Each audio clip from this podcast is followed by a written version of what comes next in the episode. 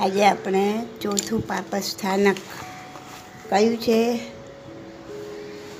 અઢાર પાપ સ્થાનકમાં ચોથું કયું? ત્રણ શીખ્યા ને આપણે? કયું ચોથું? મૈથુન. તો આજે આપણે મૈથુન વિશે જોશું. મૈથુન એટલે ખબર છે ને? મૈથુન એટલે કામ ભોગની ઈચ્છા કરવી, સ્ત્રી પુરુષોની વચ્ચે જે સંબંધ હોય, આ કામ વાસના કહેવાય સેક્સ જેને કહો છો તમારી ભાષામાં. તો એમાં અતિ પાપ, મહાપાપ કીધું છે અને ઘણા બધા પાપસ્થાનક, એની અંદર સમાઈ જાય છે. બધા પાપસ્થાનકનું બાપ કીધું છે એને. મૈથુન ન સેવવું એટલે અબ્રહ્મનું સેવન કરવું. અને મૈથુન ન સેવવું એટલે બ્રહ્મચર્યનું પાલન કરવું. કે મને બ્રહ્મચર્ય કીધું છે કે આપણા આત્મામાં અનંત જ્ઞાન, અનંત દર્શન, અનંત ચારિત્ર બધા ગુણો છે? કે પોતાના સ્વરૂપમાં લીન રહેવું બધા આત્માના ગુણો છે. સ્વભાવમાં મસ્ત રહેવું. આત્મ સ્વરૂપમાં લીન રહેવું. આ બધા આત્માના ગુણ કહેવાય, એને અનંત ચારિત્ર ગુણ કહેવાય. એટલે કે એને બ્રહ્મ ગુણ કહેવાય. બ્રહ્મ એટલે આત્મા. આત્મા અને પરમાત્મા, એ બધાને બે, ખરેખર શું કહેવાય? બ્રહ્મ કહેવાય.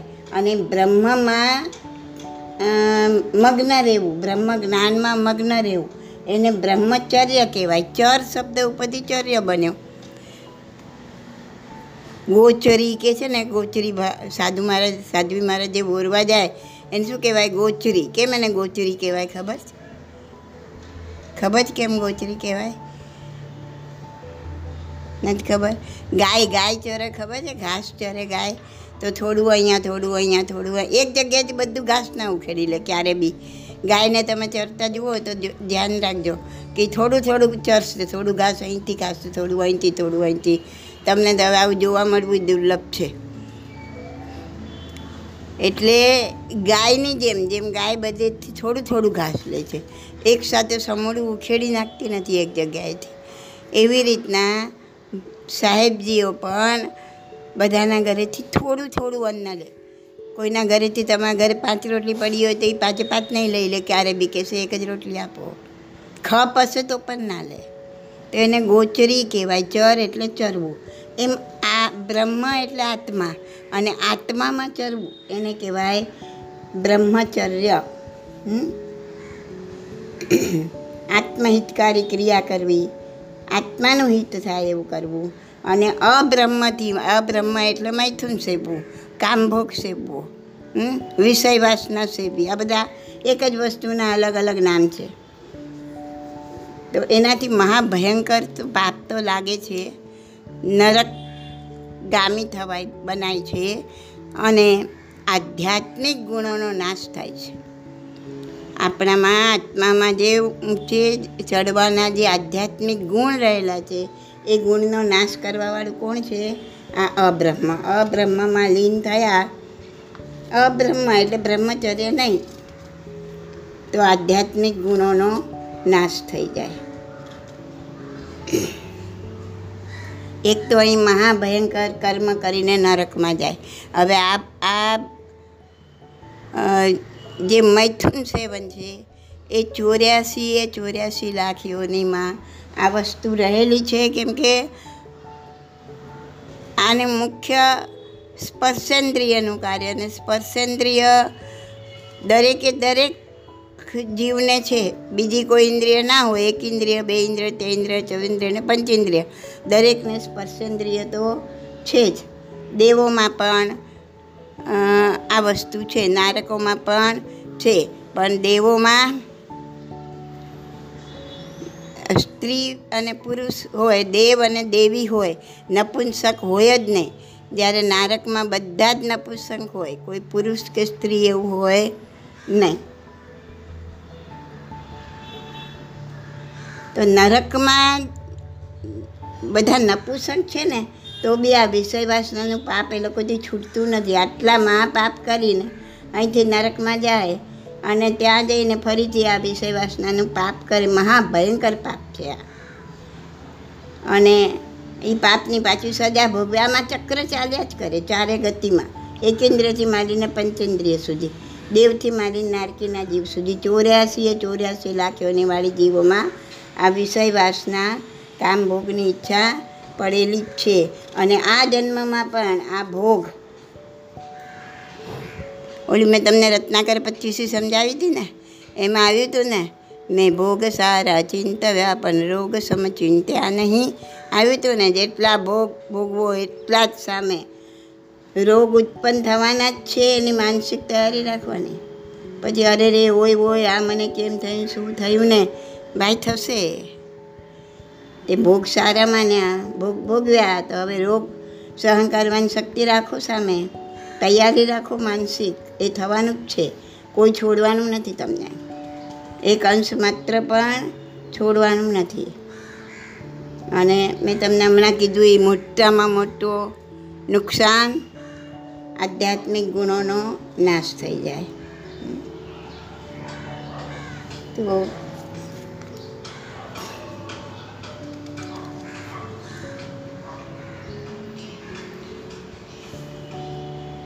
એટલે આ એક આગ જેવું છે, આગ જેવું. એનાથી ખૂબ ચેતીને ચાલવાનું છે. ખૂબ જ ચેતવાનું છે એક મેં તમને પહેલાં બ્રહ્મદત્ત ચક્રવર્તીની વાત કરી હતી, નરકે ગયા એ ચક્રવર્તી. ઓલો આંખ ફોડીને બ્રાહ્મણોની આંખો બધા લાવ મારી પાસે કીધું તું જેણે. યાદ છે? એ બ્રહ્મદત્ત ચક્રવર્તી શું હતા ખબર છે? એ કેમ નરકે ગયા ખબર છે? હા? એ માસક સમાના તપસ્વી આગલા જન્મમાં, પૂર્વના જન્મમાં. હા? એનું નામ હતું સંભૂતિ મુનિ. અને એવા મહાન તપસ્વી હતા. અને બીજા કોઈ ચક્રવર્તી અને એના પત્ની, ચક્રવર્તી પોતાની પત્નીની સાથે આ સંભૂતિ મુનિને વંદન કરવા ગયા. આ પૂર્વભાવ છે એમનો? એક નાની બી વસ્તુ કે બી કામવાસના જગાવે છે, જુઓ. તો ખબર પડશે કે આપણને એમ લાગે આમાં શું પણ એમાં ઘણું બધું હોય છે.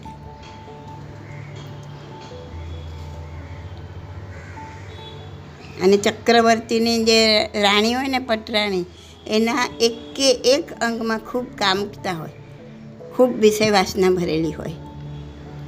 તો વંદન કરવા ગયા. વંદન કરતાં જે ચક્રવર્તીની રાણી હતી ને પટરાણી એનું પોતાનું ધ્યાન ના રહ્યું, એના વાળનો સ્પર્શ મુનિને થઈ ગયો.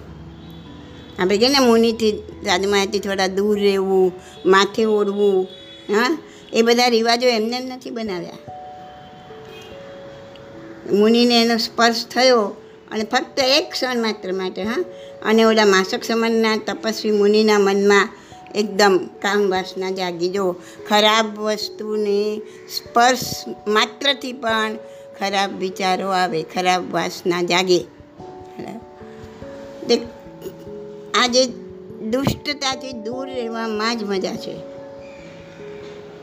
તો તપસ્વીએ ના એવી નિયાણું કર્યું પોતે. પોતે તપસ્વી હતા, મુનિ હતા કે આગલા જન્મમાં હું પણ આ સ્ત્રી રત્નનો ઉપભોક્તા બનું. આગલા જન્મમાં મને પણ આવું સ્ત્રી રત્ન મળે. હા? એના જે સાથે ચિત્રમુનિ કરીને જે હતા ને એણે બહુ સમજાવ્યું. પણ આ આ વસ્તુ એવી છે કે તમે ગમે એટલું સમજાવો. જો માણસ સમજે તો આપથી નહીં, તો સગા બાપથી નહીં. તો પોતે જ સમજીને રહેવાની જરૂર છે કે જે આ ખરાબ સમય ચાલી રહ્યો છે, એ સમયમાં જો આપણે ચેત્યા નહીં, આપણે સમજ્યા નહીં, તો એના ભયંકર ફળ ભોગવવા તૈયાર રહેવાનું. તો ચિત્રમુનિએ બહુ સમજાયું પણ સંભૂતિ મુનિ સમજ્યા નહીં. અને એવી તપશ્ચર્યા કીધું તું, નિયાણું કરાય જ નહીં. નિયાણું કર્યું એટલે શું? એણે તપશ્ચર્યા વેચી દીધી. આટલો કરેલો તપ, એનો બધો લાભ ગયો. બસ આટલો લાભ માંગી લીધો? અને આગલા જન્મમાં બ્રહ્મદત્ત ચક્રવર્તી થયા પોતે. અને કેટલા પાપ કરીને નરકમાં ગયા. બોલો, એક પાપે કેટલા પાપ જન્માવ્યા? જોયું ને? એક પાપ, એક જૂઠાણું હજાર જૂઠને જન્મ આપે. કારણ કે એક જૂઠને સાચવવા માટે બીજા હજાર જૂઠ તમારે બોલવા પડે. ત્યારે ઓલું તમારું એક જૂઠ સચવાય. એમ એક પાપે આમ હજાર પાપને જન્મ આપ્યો અને એક એક ક્ષણના ક્ષણિક ઓલા માટે કરીને એ પોતે બ્રહ્મદત્ત ચક્રવર્તી બનીને આ મહા તપસ્વી મુનિનો જીવ નરકે ચાલ્યો ગયો? તો આ બહુ સમજવા જેવી વાત છે. અંદર ઉતારવા જેવી વાત છે.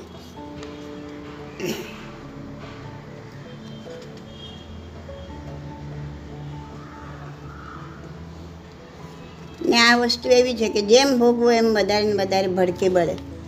એનો ભડકો ઓછો ના થાય, ક્યારે પણ. હા, અગ્નિ શાંત થાય જ નહીં. તો આપણી સંસ્કૃતિએ મહાવીર ભગવાને ભોગના ત્યાગમાં જ ધર્મ બતાવ્યો છે. કે ભોગનો ત્યાગ કરવો એ જ ધર્મ છે. કેમ કે આ ભોગની ક્યારે પણ તૃપ્તિ થતી જ નથી. ક્યારે પણ આ ભોગની તૃપ્તિ નથી થતી. એટલે એનો જેટલો ત્યાગ કરો, એમાં જ આપણું કલ્યાણ છે. તો બ્રહ્મચર્ય પાલનમાં, બ્રહ્મચર્યનું પાલન એટલું સારી રીતના કરવું જોઈએ. સોળ સતીના નામ લે છે સવારે ભરે, ભરેસરની સજ્જાઈમાં તો એને સતી કેમ કહેવામાં આવે છે? એ પરનેલી છે પરનેલી સ્ત્રી છે. છતાં પણ એને સતી કહેવામાં આવે. આ સોળ જ સતીના નામ કેમ? બીજી સતી કેમ નહીં? કેમ કે એવી સતીઓ હતી આ કે જેને મનમાં એક ક્ષણ માટે પણ, એક ક્ષણ માટે પણ મનની અંદર પણ બીજા કોઈ પુરુષનો માટે કોઈ ભાવ કે કોઈ વિચાર પણ કર્યો નથી આંખથી તો નહીં, પણ દ્રષ્ટિથી તો નહીં, પણ મનથી પણ નથી કર્યો તો એને સતી કહેવાય, સતી સ્ત્રી કહેવાય? એવી સતી સ્ત્રી એને પડકાર ઝીલ્યો તો આમાંની એક સતીએ કે નગરનો દરવાજો નહોતો ખુલતો કે જે કોઈ કૂવામાંથી ચારણીથી પાણી કાઢે, ચારણી, ચારણીથી નીકળે. ચારણીમાં નાખવાનું ઊંચું કરે તો પાણી બધું જતું રહે. અને ચારણીને બાંધવાની છે એનાથી કાચા સૂતરના દોરાથી. એવો કાચો દોરો જે ફટ દઈને તૂટી જાય. આ પડીકા પર બાંધીને આપે છે ને, ગાંઠિયાના પડીકા પર, એના પર કાચો સૂતરનો સફેદ દોરો. એવો કાચો સૂતરનો દોરા. એનાથી ચારણીને બાંધવાની અને એની અંદર ઉતારવાની નગરના, અરે, કૂવામાં અને કૂવામાંથી એમાંથી પાણી કાઢવાનું નહીં પાણી જે દરવાજાને છાંટશે, એવી કોઈ સતી સ્ત્રી હોય અને જો એ આ રીતના કરે, તો આ દરવાજો ખુલે. અને એ સતી સ્ત્રીએ આ ચારણીથી કૂવામાંથી કાચા તાંતણાના કાચા દોરા ધાગાથી પાણી કાઢીને છાંટ્યું નગરનો દરવાજો ખુલ્યો. આવું કેવી રીતના બન્યું? તો કે ભાઈ એ સતી સ્ત્રી કેવી હતી કે જેને કોઈ દી મનથી પણ કોઈ પરપુરુષનો વિચાર નથી કર્યો. એને સતી કહેવાય. ને એવું નથી કે સ્ત્રીએ જ બ્રહ્મચર્યનું પાલન કરો. પુરુષો પણ કેટલા બ્રહ્મચર્યનિષ્ઠ હોય છે. એની હું એક વાત કહીશ તમને હમણાં. પણ અત્યારે તો કેટલું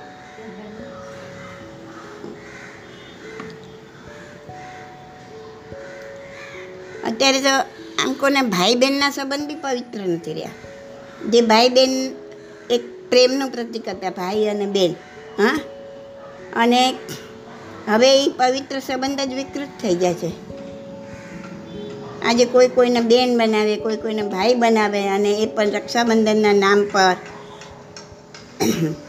અને પાછળ હોય બંનેના અશ્લીલ સંબંધો. તો આવા અનાચાર વધી રહ્યા છે. જે આપણું આ કુળાચાર નથી, આપણો આ આચાર નથી, આપણા જે વડીલો છે, આપણો જે પાછળનું સંસ્કાર છે, એ આ નથી. તમને એક એક જણની વાર્તા કહું વર્ષો પહેલાંની પહેલાં તો એવી ખબર નથી પડે ને, મા બાપ સગાઈ કરી દે છોકરા છોકરીને, એકબીજાને જોયેલા ના હોય ને ખબર ન હોય કે આ મારો પતિ છે ને ઓલાને ખબર ના હોય કે આ મારી પત્ની છે. તો એ એ ગામમાં આવતો હતો એ જે માણસ, હા? હવે જે છોકરીની સાથે એના લગ્ન થવાના છે, એ ગામની બહાર પાણી ભરતી હતી. હવે ઓલા ઓલાનું નામ લોચનદાસ હતું. તો લોચનદાસે એને ખબર નથી કે આ જ મારી પત્ની છે. એને તો ભોળા બાએ પૂછ્યું કે, ઓ બેન, આ ગામમાં આ અમુક શેઠનું ઘર ક્યાં આવ્યું? શું પૂછ્યું એને? ઓ બેન, આ ગામમાં અમુક શેઠનું ઘર ક્યાં આવ્યું? હા, એને જેના ઘરે જવું હતું એનું નામ પૂછ્યું એને. બંને એકબીજાને જાણતા નહોતા. હવે આજના જમાનાની તો વાત જ જુદી છે. લગ્નની પહેલાં જ બધું પૂર્ણ થઈ જાય. તો પછી એણે ઘર બતાવ્યું. લોચનદાસ ગામમાં એના સસરાને ઘરે પહોંચ્યા. પોતાના સસરાને ઘરે જ આવ્યા હતા. હા? અને ત્યાં કને આ એની પત્નીનું એને આનું મોઢું જોયું અને પોતે એકદમ આશ્ચર્યચકિત થઈ ગયા. અરે, મેં તો આપને બેન કહીને બોલાવી. હવે હું બેનની સાથે લગ્ન કેવી રીતના કરું? એ અનુચિત વ્યવહાર કેવી રીતના કરું? અને બંને વાત પર તૈયાર થઈ ગયા દુનિયા ભલે પતિ પત્ની માને, પણ આપણે તો ભાઈ બહેનના ઉચ્ચ આદર્શિત જીવન જીવવાનું બોલો વિચાર કરો. કેવા માણસો હતા અને કેવા થઈ ગયા ટોટલી રિવર્સ એટલે મને આ વાત કહેવાનું મન થયું. કે જેને જાણતા નહોતા ઓળખતા નહોતા એને એને બેન કહી દીધું, હવે એની જોડે લગ્ન કેવી રીતના કરાય? અને આજે એટલા અશ્લીલ સંબંધો વિસર્યા, વિકર્યા છે કે જુઠ્ઠું બોલીને અમારે તો ભાઈ બહેનનો સંબંધ છે કહીને અને અશ્લીલ સંબંધો, અશ્લીલ કામ વાસનાઓ બધું ભયંકર આમ જેની સામે બી જોઈ ના શકાય ને જોઈએ તો સૂગ ચડે એવું બધું અત્યારે ચાલી રહ્યું છે. એમાંથી ખૂબ બચવાનું છે, ખૂબ બચવાનું છે. એટલી બધી ખરાબ સમય આવી ગયો છે કે યુવાનો આ આ રસ્તે ચડીને ડ્રગના, વ્યસનના, દારૂના માર્ગે ચડી જાય છે. હવે એ બી જૂની વાત થઈ ગઈ આઉટ ઓફ ફેશન હવે તો અત્યારના સમયમાં છોકરીઓને ફસાવવામાં આવે, જાણી જોઈને પ્રેમ છે પ્રેમ છે, લવ છે લવ છે કરીને અને એવી ભોળવવામાં આવે ને છોકરીઓની આ ઉંમર. કુમારી કન્યાઓની જે ચૌદથી માંડીને ચોવીસ સુધીની એ દસ વર્ષની ઉંમર એટલી બધી ભોળપણવાળી છે ને કે નાની વાતમાં થોડાક કોઈ વખાણ કર્યા કોઈએ સારું કીધું, બે શબ્દ સારા સારા કીધા એટલે એની વાતોમાં તરત જ આવી જાય. એટલે એ આ જમાનામાં આ રીતના છોકરીઓને ભોળવે, લગ્ન બી કરી નાખે જરૂર પડે તો. લગ્ન કર્યા પછી એવું બને છે કે પોતે એક નહીં, પછી તો માલિક થઈ ગયો ને. પોતે એક નહીં એવા કેટલાયની સાથે એને સંબંધ કરાવડાવે, એની પાસેથી પૈસા કમાય. જોવે તો વેશ્યાવાડે વેચીને એની પાસેથી એ પૈસા કમાય અને થોડા વખત પછી એને મારીને કાપીને એના અંદરના બધા અવયવો કરોડો કરોડો રૂપિયામાં વેચે. આવી એક નહીં, સાહીઠ હજાર છોકરીઓની આ હાલત આજની તારીખમાં થઈ છે. પચાસથી સાહીઠ હજાર છોકરીઓની આ હાલત થઈ છે. આ આખું સ્કેન્ડલ ચાલી રહ્યું છે કે છોકરીઓને પ્રેમમાં ફસાવાની અને એવા છોકરાઓને પણ તૈયાર કરવાવાળી આખી ગેંગ છે કે આને તું ફસાવ. તું કેટલી છોકરી ફસાઈ લાયો, એટલા પૈસા એને મળે. અને આ રીતના છોકરીઓને ઉપભોગ કરી પછી કરો? પહેલાં તો ઘણા સમજણ ના પડતી હોય ત્યારે જાહેર થઈ જાય, ખબર પડી જાય, મા બાપ સમજાવે બી ખરા, બીજા બીજા બી સમજાવે, પણ ત્યારે તો બ્લાઇન્ડ થઈ ગયા હોય, કાંઈ જ સમજણ ના પડે. એ જ સારું લાગે, ત્યાં જ મન ખેંચાય. અને પછી જ્યારે આ દુર્દશા થાય ત્યારે તો ખૂબ રડવું આવે. ધરતી માર્ગ આપે તો સમાઈ જાઉં. આપઘાત કરી લઉં. મા બાપના ઘરે પાછું આવવાનો પ્રયત્ન કરે, પણ બધા રસ્તા બંધ બધા જ રસ્તા બંધ થઈ ગયા હોય. અને જ્યારે બધા રસ્તા બંધ થઈ ગયા હોય, અને જ્યારે ઓલો વેચી નાખે, કાં તો વેચ્યાવાળાને, કાં તો કાપી કરીને અંગો વેચી નાખે, શું કરવાના? એટલે પહેલાંના જમાના કરતાં બી અત્યારના સમયમાં તો ખૂબ જ સાવચેતીથી ખૂબ જ સમજીને રહેવાની જરૂર છે. જો જરાક ગયા કે ગબડ્યા તો ગયા કામથી તમે. એ સમજી લેવાનું. ક્યારે શું થશે નો બડી શેર્સ તમે સમજી લો ચારે બાજુ કાદવ છે. એમાં મારે ચાલવાનું છે. મારે સાચવીને પગ મૂકવાનો છે. નહીં તો આ કાદવમાં હું ખૂંચી જઈશ તો મને કાઢવાવાળું કોઈ નથી. પછી હું જેમ જેમ નીકળવાનો પ્રયત્ન કરીશ, વધારે ખૂટતી જઈશ કેમ કે કાદવ છે, દલદલ છે. દલદલમાંથી જેમ બહાર નીકળવાનો પ્રયત્ન કરો, તમે દલદલમાં ખૂટતા જાઓ. આ દલદલ છે. દલદલમાંથી બચો, જેટલા બચાય એટલું બચવાની જરૂર છે.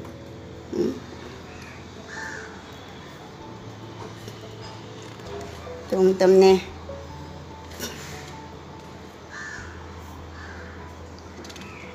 બીજી બી એક વાત છે. સાચી બનેલી વાત છે અમેરિકામાં. આજે જે આપણે કપડાં પહેરવાનો જે ફેશન ચાલી છે? કપડાનો હેતુ શું હતો? કપડાં પહેરવાનો હેતુ એ હતો કે આપણા અંગોપાંગ ઢાંકવાના, શરીરની મર્યાદાને ઢાંકવાની. પણ આજે ઉલટું થઈ ગયું છે. વસ્ત્રો તો પહેરે બહુ મોંઘા મોંઘા, દેખાવમાં પણ બહુ સુંદર હોય. પણ પહેરાય એવી રીતના કે ઉપરથી અંગો ઢાંકવાને બદલે અંગોપાંગ ખુલ્લા દેખાય?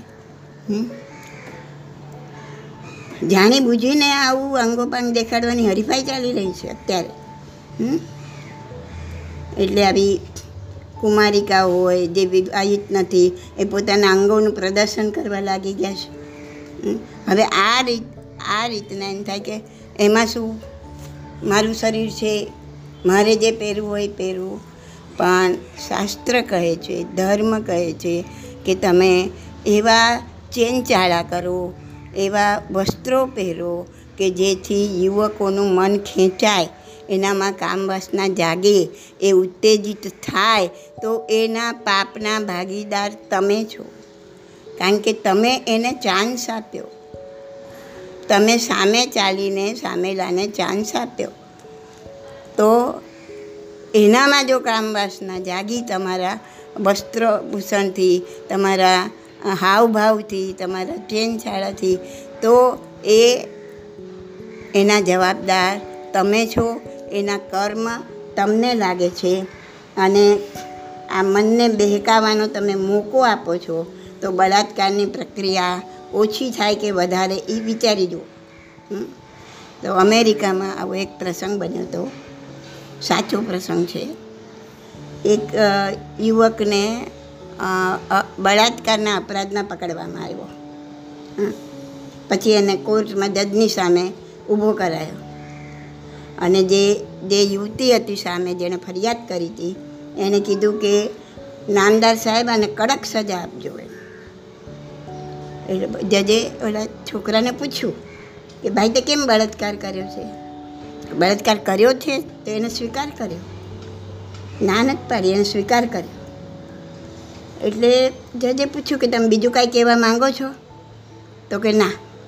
બસ એટલું જ કહેવા માગું છું કે મારા સાથીદારો બીજા અનેક સેંકડો યુવકોને બચાવવા હોય તો આ યુવક, યુવતીઓને કહેજો, આ છોકરીઓને કહેજો કે આ અંગને પ્રદર્શન કરનારા ઉત્તેજક વસ્ત્રો ના પહેરે. બસ આ એક લાઈન એણે કીધી. એને ખબર હતી કે આની સજા મને ઘણી મોટી થશે મૃત્યુદંડ સુધી બી થઈ શકે, કાંઈ પણ સજા થઈ શકે. છતાં પણ એને સ્વીકાર કર્યો કે હા, મેં બળાત્કાર કર્યો છે. જજ એને પૂછે છે કે તારે કંઈ કેવું છે? તારે એ કહે છે કે જો મારા બીજા સાથીદારોને, યુવકોને તમારે બચાવવા હોય, તો આ યુવતીઓને કહેજો કે આવા અંગ પ્રદર્શન કરે એવા ઉત્તેજક કપડાં પહેરે નહીં. હા? એટલે પછી જે જજે પેલી જે છોકરી હતી, જે યુવતી હતી, એને કીધું કે તમે તે દિવસે કેવી વેશભૂષા પહેરી હતી? તમે તે દિવસે કેવા કપડાં પહેર્યા હતા? એ જ કપડાં પહેરીને તમે આવો. એક કલાકમાં એ યુવતી તે દિવસે જે કપડાં પહેર્યા હતા, એ કપડાં પહેરીને આવી. કોર્ટમાં એને આવતી જોઈને જજ પણ એકદમ સ્તબ્ધ થઈ ગયા. શોક લાગી ગયો. હા? એ યુવતીના એવા ટ્રાન્સપરન્ટ કપડાં હતા અને એના એ જોઈને તરત જ જજ ઊભા થયા અને એણે નોકર પાસે બારીનો પડદો પડાવ્યો અને કીધું કે તમારું શરીર ઢાંકી દો પહેલાં પૂરેપૂરું? અને જ્યારે કેસનું ડિસિઝન આપ્યું ત્યારે જજે કીધું, હજારો લોકોની મેં જ નહીં એની સામે કીધું કે આ યુવક નિર્દોષ છે. તેને નિરપરાધ છોડી દેવામાં આવે છે. એને એને કોઈ સજા કરવામાં ના આવી, એને છોડી દીધો. અને એને કીધું કે આ બધો જ અપરાધ આ યુવતીનો છે. અને પેપરમાં બી એમણે છપાવડાયું. અને એમને લખ્યું કે જો દેશના યુવક ધનને બચાવવું હોય અને આ નવયુવાનોની રક્ષા કરવી હોય, તો કોઈ પણ સ્થિતિમાં આ યુવકી, યુવતીઓને એમ કે કે સ્ટ્રિક રૂલ્સ લગાવીને આ વેશભૂષાને સુધારો. એ કે અમારે બી એવો કાયદો કરવો જ પડશે કે યુવતીઓ સંપૂર્ણ પોતાના શરીરને ઢાંકીને જાય. અને એવા જ કપડાં પહેરીને આવે તો પણ આજ સુધી પણ આવો કાયદો બન્યો નથી. કેમ કે બનવા દેશે પણ નહીં, આ યુવતીઓ જ નહીં બનવા દે. અને આ કાયદો બને, બનશે પણ નહીં. તો શું કરવું આપણે? આપણે બચીને રહો. હમ? હવે તો એકવાર યુવકે બળાત્કાર કર્યો, એને પકડીને જેલમાં ધકેલી દો પણ આ વસ્તુ જો ચાલુ જ રહે, તો સુધરવાના દ્વાર બંધ થઈ જાય.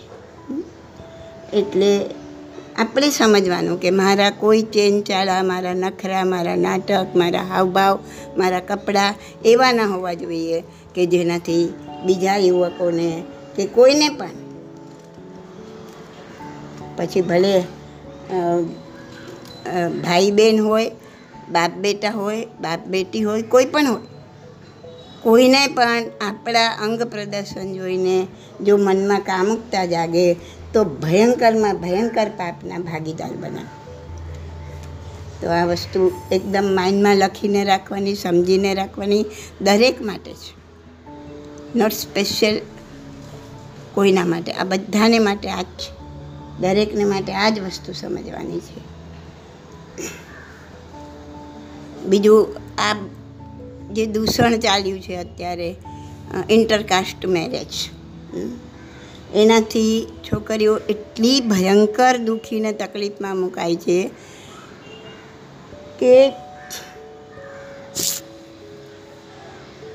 પોતાના સમાજની બહાર, જેની રહેણી કહેણી અલગ છે, જેની ભાષા અલગ છે, જેના ખાવા પીવાનું અલગ છે અને આપણે હજાર વખત કીધું છે જેવું અન્ન એવું મન. હવે માંસાહાર કરતા હોય, કે જેના આજે હું એમ કહું કે હું મુસલમાનની છોકરી છું, પણ હું માંસાહાર નથી કરતી. ઓકે, તું માંસાહાર નથી કરતી. પણ તારા બ્લડમાં તો એ જ છે.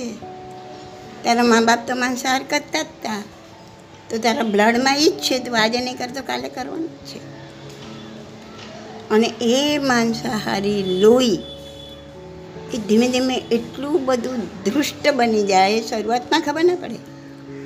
શરૂઆતમાં તો તમને એટલું સારું રાખે. અને બંનેના ધર્મ અલગ છે. તું જે કહીશ ધર્મ કરીશ. બધા ધર્મ એક જ છે, બધા ભગવાન એક જ છે. મને તો કોઈ વાંધો નથી. પણ આ બધું ટેમ્પરરી હોય. વરસ, બે વરસ, પાંચ વરસ જતાં એકાદ બાળક કે થતાં પછી ના મારું બાળક. તો આ જ ધર્મ પાળશે જે મારા મા બાપનો છે, મારા પૂર્વજોનો છે. ત્યાં ટસલ ચાલુ થઈ જાય. ત્યાં ધમાલ ચાલુ થઈ જાય. અમે તો આ જ ખાશું, હવે અમને આ જ જોઈએ. કેમ કે સ્વાર્થ પતી ગયો. માણસનું મન ક્ષણે ક્ષણે ફરતું જાય છે. અને ત્યારે બધું જ અનબેરેબલ થઈ જાય, પણ જાય ક્યાં? હવે તો બાળક બી થઈ ગયું. હવે ક્યાં જવા એટલે બધી જ વસ્તુનો વિચાર કરીને જ માણસે આગળ પગલું ભરવું. એમ કહી દેવાથી કાંઈ નથી થતું કે અમે તો સુધરેલા. અમે તો આ સમાજ બધો ઓલ્ડ ફેશનવાળો ઓલ્ડ બધા વિચારોવાળા. અમે તો લેટેસ્ટ વિચારોવાળા. અમને તો બધું સમજીએ છીએ. અમને કોઈ વાંધો નથી. બધા ધર્મ એક જ છે. બધી કાસ્ટ એક જ છે. આમ શું થઈ ગયું, તેમ શું થઈ ગયું, એ બધી વાતો જ છે. હજારો વર્ષ વીતે છતાં પણ માણસનું મન જે હતું એ જ છે. મનમાં કોઈ ફરક નથી પડ્યો. અને જ્યારે મનમાં ફરક નથી પડ્યો, ત્યારે બહારનો ગમે એટલો ફરક પડ્યો હોય, અંતે તો એનું એ જ આવીને ઊભું રહે છે. અને આ એકની એક હજાર દાખલાઓમાં આ જોવા મળ્યું છે. એટલે આજના કલિયુગની જે આ ફેશન થઈ ગઈ છે, હા, પણ આ બળતા જ્વાળામુખી જેવું છે. એ ક્યારે તમને બાળી નાખશે ખબર નહીં પડે.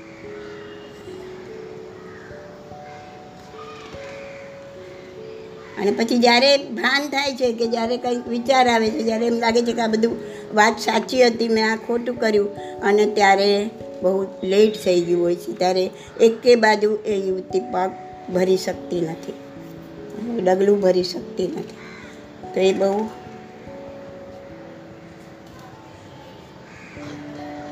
બહુ સમજવાની વાત છે આ બધી. એ આરબ દેશોમાં અને બધે આજે મુસલમાનો છે, આરબો છે, બીજા બીજા દેશોમાં. હવે તો આરબ દેશ જેવું બી નથી રહ્યું. તો બીજા બીજા દેશોમાં પણ આવી રીતના યુવતીઓને ફસાવે, લગ્ન બી કરે અને પછી રવાના કરી દે.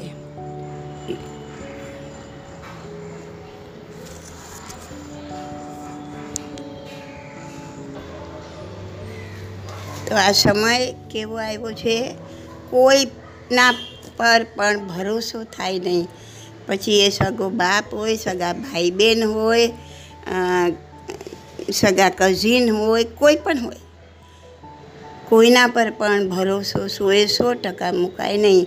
એવો આ સમય આવ્યો છે. બાકી શાસ્ત્રની દ્રષ્ટિએ પણ જુઓ કે તમને મેં આભા મંડળ સમજાયું છે? કે આપણી, આપણા શરીરની ચારે બાજુ એક આભા મંડળ છે, વલય છે. હલાયો એને ઇલેક્ટ્રિક ઇલેક્ટ્રો બોડી કહેવાય. હલાયો ને તેજસ શરીર જે તમને સમજાવ્યું છે, આ તેજસ શરીરને આભા બહાર આવે છે. દરેકના કોઈ બી સજીવ હોય, સજીવને આભા મંડળ હોય હોય ને હોય, કેમ કે સજીવને આત્મા છે. અને આત્મામાંથી જે પ્રકાશ બહાર નીકળે છે, એ આભા મંડળ. બરાબર તો આભા મંડળ એટલું બધું કામ કરે છે કે જે એના જાપાનમાં એના ફોટો બી લઈ શકાય છે, એવો કેમેરા શોધાયો છે. કિરલિયાન ફોટોગ્રાફરે આ ફોટો આ શોધ્યું છે કે તમે તમારા ભાવની આભા એની અંદર પડે. તમે કોઈ સારું કામ કરી રહ્યા છો કે કોઈ રસ્તામાં કોઈ પડી ગયું છે તો એને ઉઠાવી રહ્યા છો, કંઈ દાન કરી રહ્યા છો, કંઈ પરોપકાર કરી રહ્યા છો તમારા સારા ભાવ છે. તો એ આભા મંડળ એકદમ ઘટ્ટ અને સુંદર દેખાશે એ ફોટામાં. બધે જ છે આ તમારી આંગળીની આજુબાજુ. જેટલી બી તમારો અવયવ છે, બોડી છે, એના ચારે બાજુ આભા મંડળ છે. એ એટલું ઘટ્ટ દેખાશે. અને જો તમે કંઈ ખરાબ વિચાર કરી રહ્યા છો, કંઈ ખરાબ કામ કરી રહ્યા છો, કોઈને ગાળો આપી રહ્યા છો, ખાલી મનમાં પણ કોઈના માટે ખરાબ વિચારી રહ્યા છો કે સાલી આવું કર્યું હું એને બરાબર સમજાવી દઈશ, બતાવી દઈશ તે કેમ આમ કર્યું. આવું બી કાંઈ વિચારી રહ્યા છો તો એ તૂટી જશે, તિરોહિત થઈ જશે. એ કેમ તે તમે ઓલું શું કહેવાય આપણે, કાર્ડિયોગ્રામ જોયો છે? કાર્ડિયોગ્રામ? હમ? કાર્ડિયોગ્રામ કેવું આમ, તમારું હૃદય બરાબર ચાલતું હોય તો કેટલું આમ વ્યવસ્થિત આવે. અને તે હૃદયમાં કંઈ તકલીફ હોય શ્વાસોશ્વાસમાં તકલીફ આવી, તો એ તૂટેલું તૂટેલું આવે. બસ એમાં આભા મંડળ. એવું તિરોહિત થઈ જાય જ્યારે તમે કંઈ ખરાબ વિચારો છો, ખરાબ કરો છો. તમારી આભા મંડળની અસર ચારે બાજુ ફેલાતી હોય. દરેકને આભા મંડળ હોય. તો આ બધા શરીર ઢાંકવાના, માથે ઓળવાના બધા રિવાજ એટલા માટે પડ્યા હતા. તમે જુઓ, દરેક કોમમાં હતા, કારણ કે બધા જ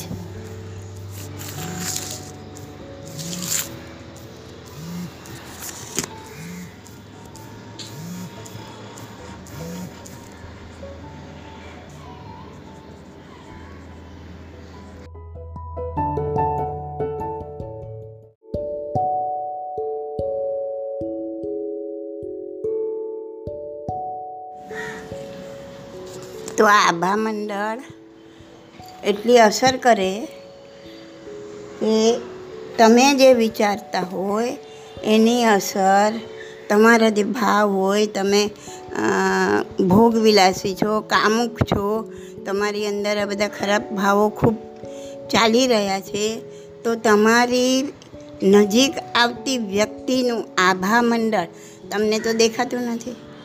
તમારું આભા મંડળ એને દેખાતું નથી. એ બંને જ્યારે ટકરાય છે, બંને જ્યારે નજીક આવે છે, ત્યારે એકબીજાના વિચારોની આપલે થઈ જાય છે. એટલા માટે તો કીધું કે સાધુ મહારાજ, કે સાધ્વીજી મહારાજ જે એકદમ પવિત્ર છે. અને તમે કામુકતાથી ભરેલા છો, વિષય વાસનાથી ભરેલા છો, તો તમારે અમુક અંતર રાખવાનું છે એમની સાથે. પણ સમજ્યા વગર જઈને એમના ખોળામાં પડો છો, એના પગ દાબવા લાગો છો, પણ તમારું જે કામુકતાવાળું આભા મંડળ છે એ એમને અસર કરી જશે. ખરાબ વસ્તુ આમે પહેલાં અસર કરે. સારી વસ્તુને અસર કરતાં વાર થાય. ગંદુ કપડું હોય ને, એને ચોખ્ખું કરતાં ટાઈમ લાગે, એને ધોવું પડે, બ્લીચિંગ કરવું પડે. હાથ પણ ચોખ્ખું કપડું એને ગંદુ કરતાં જરાય વાર ના લાગે, એક સેકન્ડમાં કરીને આપી દેવાય. એમ ગંદી વસ્તુ તરત જ અસર કરી જાય. એટલા માટે કીધું છે તમે. વાસક્ષેપના ખાવા પણ જાઓ તો માથે ઓઢીને જાઓ. પુરુષોને પાઘડી પહેરવાનો રિવાજ હતો. દરેકે દરેક તમે જેવો મુસલમાનમાં તો આખું શરીર ઢાંકવાનું ખાલી આંખ જેટલો પડદો જ ખુલ્લો રાખવાનો હતો. બાકી આખું શરીર શું પહેરે એ લોકો? બુરખાથી ઢાંકવાનું હતું. તમે આ આપણા ગુજરાતીમાં જુઓ.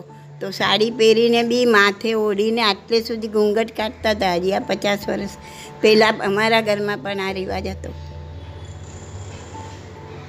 આ બધાનું કારણ આ જ હતું, પણ કારણ જાણ્યા વગર અમે તો ફેશન, અમે તો લેટેસ્ટ અને આ બધા સુંદર રિવાજો ઉડાડી દીધા.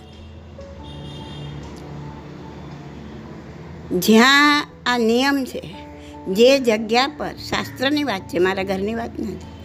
જે જગ્યા પર પુરુષ બેઠા હોય, એ ખાટલામાં કે પથારીમાં કે એ જગ, એ ખુરશીમાં, એ જગ્યા પર અમુક સમય સુધી એ તો ઉઠી ગયા છે. પછી સ્ત્રીએ બેસાય નહીં. જે જગ્યા પર સ્ત્રી બેઠી હોય, એ જગ્યા પર પુરુષે બેસાય નહીં. નહીં તો અબ્રહ્મનું પાપ લાગે. નવ વાડો છે બ્રહ્મચર્યની, એ સમજાવીશું તમને.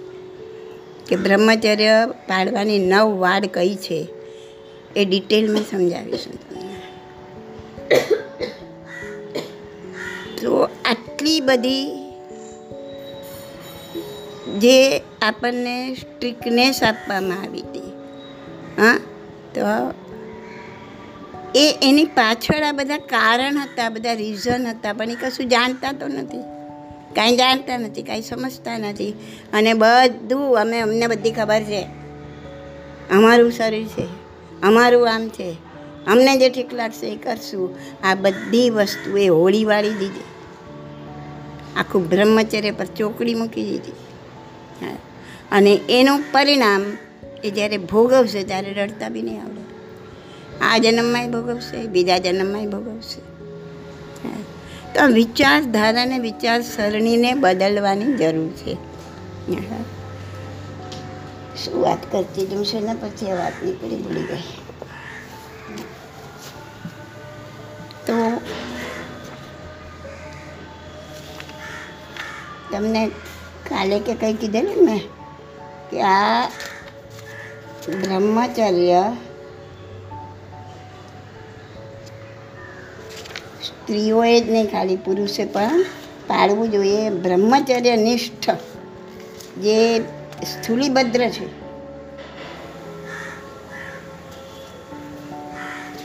સ્થૂલીભદ્રની વાર્તા પછી કહું તમને, કેવા કેવા લોકો મહાન થઈ ગયા. એની એક ખાલી વાત કહું, તમને નવાઈ લાગશે કે આ, આવા પણ લોકો હોય છે, જેને વિજય શેઠ અને શેઠા, વિજયા શેઠાણીની વાત છે. આ સાચી બનેલી વાત છે. કચ્છના ભદ્રેશ્વર તીર્થમાં, ભદ્રેશ્વર તો ગયેલા છીએ આપણે. ત્યાં એક શેઠ રહેતા હતા અરહદામ નામના. એનો એકનો એક પુત્ર હતો. એનું નામ હતું વિજયકુમાર. હવે એ પણ યુવાન થયો હતો અને ગુરુ મહારાજ પાસે વ્યાખ્યાન સાંભળવા ગયેલો હતો. તો ગુરુ મહારાજ બી આ બ્રહ્મચર્યના મહિમાનું જ વ્યાખ્યાન સંભળાવતા હતા કે બ્રહ્મચર્યનો શું મહિમા છે. અને એ સાંભળીને એને એવી ભાવના જાગૃત થઈ અને એણે આ શ્રાવક જીવનનું ચોથું વ્રત લીધું કે જ્યાં સુધી લગ્ન ના થાય ત્યાં સુધી તો શુદ્ધ બ્રહ્મચર્યનું પાલન કરીશ.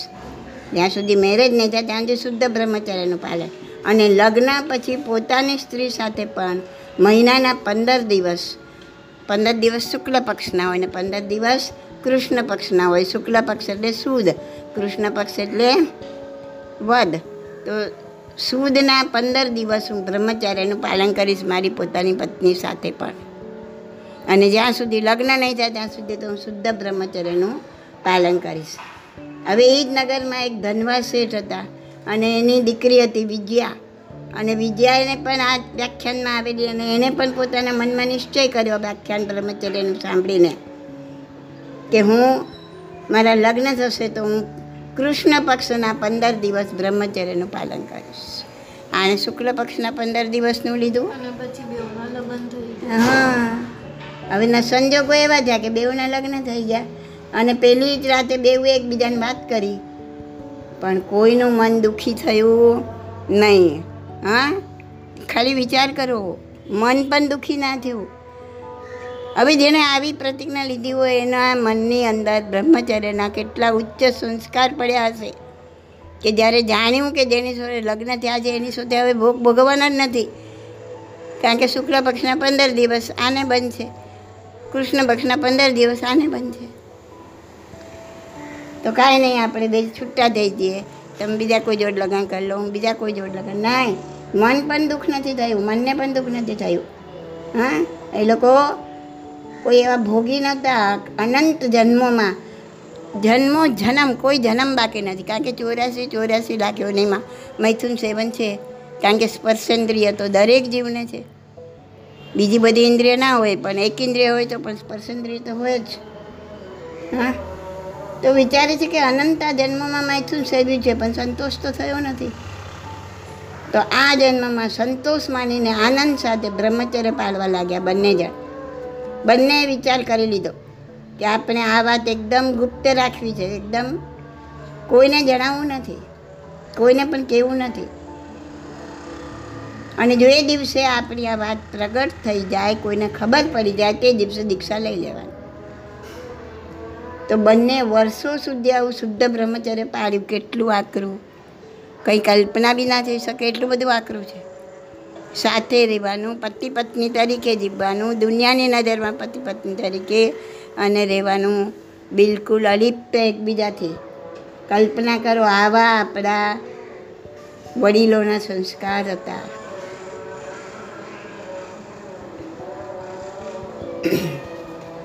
ને ખબર પડે તે દિવસે દીક્ષા લઈ લેવાની.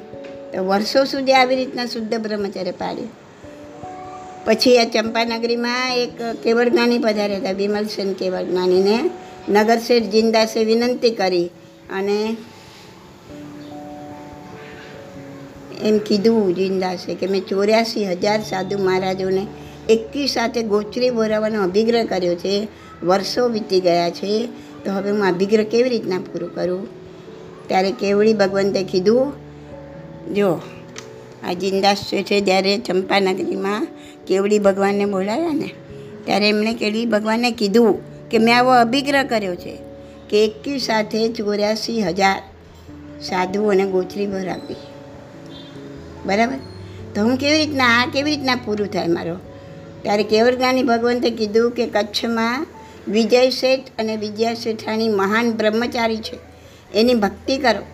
એનાથી ચોર્યાસી હજાર સાધુઓને આહાર, પાણી ગોચરી ગોરાવા જેટલો પુણ્ય લાભ તમે ઉપાર્જન કરશો, બોલો, વિચાર કરો.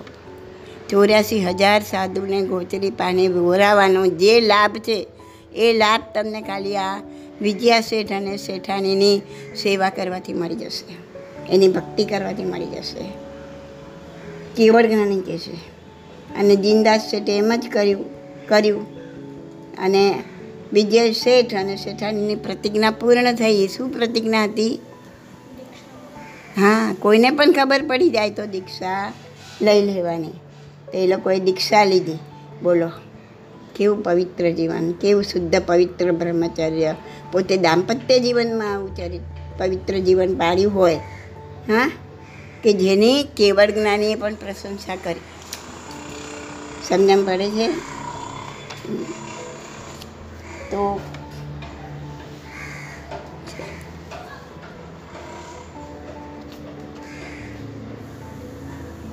આગળ હું તમને હવે કાલે સમજાવીશ કે શું બ્રહ્મચર્ય છે, શું અબ્રહ્મનું પાપ છે, એનાથી કેવી ગતિઓ થાય છે, કેવા ભયંકર દુઃખ દર્દ ઉત્પન્ન થાય છે, શું બ્રહ્મચર્યની વાડ છે શું સ્થૂલીભદ્રનું બ્રહ્મચર્ય હતું.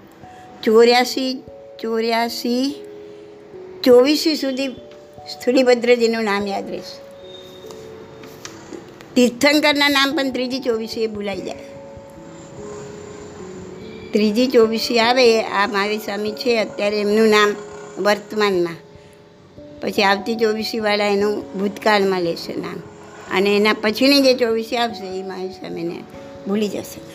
એમ ચોવીસે ચોવીસ તીર્થંકર. ત્રીજી ચોવીસી એ ભૂલાઈ જાય.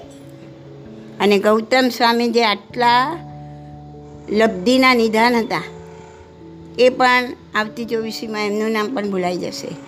પણ બ્રહ્મચર્યનિષ્ઠ સ્થુલીભદ્રનું નામ એટી ફોર ચોવીસી સુધી, ચોવીસી ખબર પડે છે ને? છ આરામાં એક ચોવીસી થાય. એવી એટી ફોર ચોવીસી સુધી એમનું નામ યાદ રહેશે. તો શું બ્રહ્મચર્યનો મહિમા છે? એમણે કેવું બ્રહ્મચર્ય પાડ્યું? એ બધું આપણે હવે નેક્સ્ટમાં જોશું.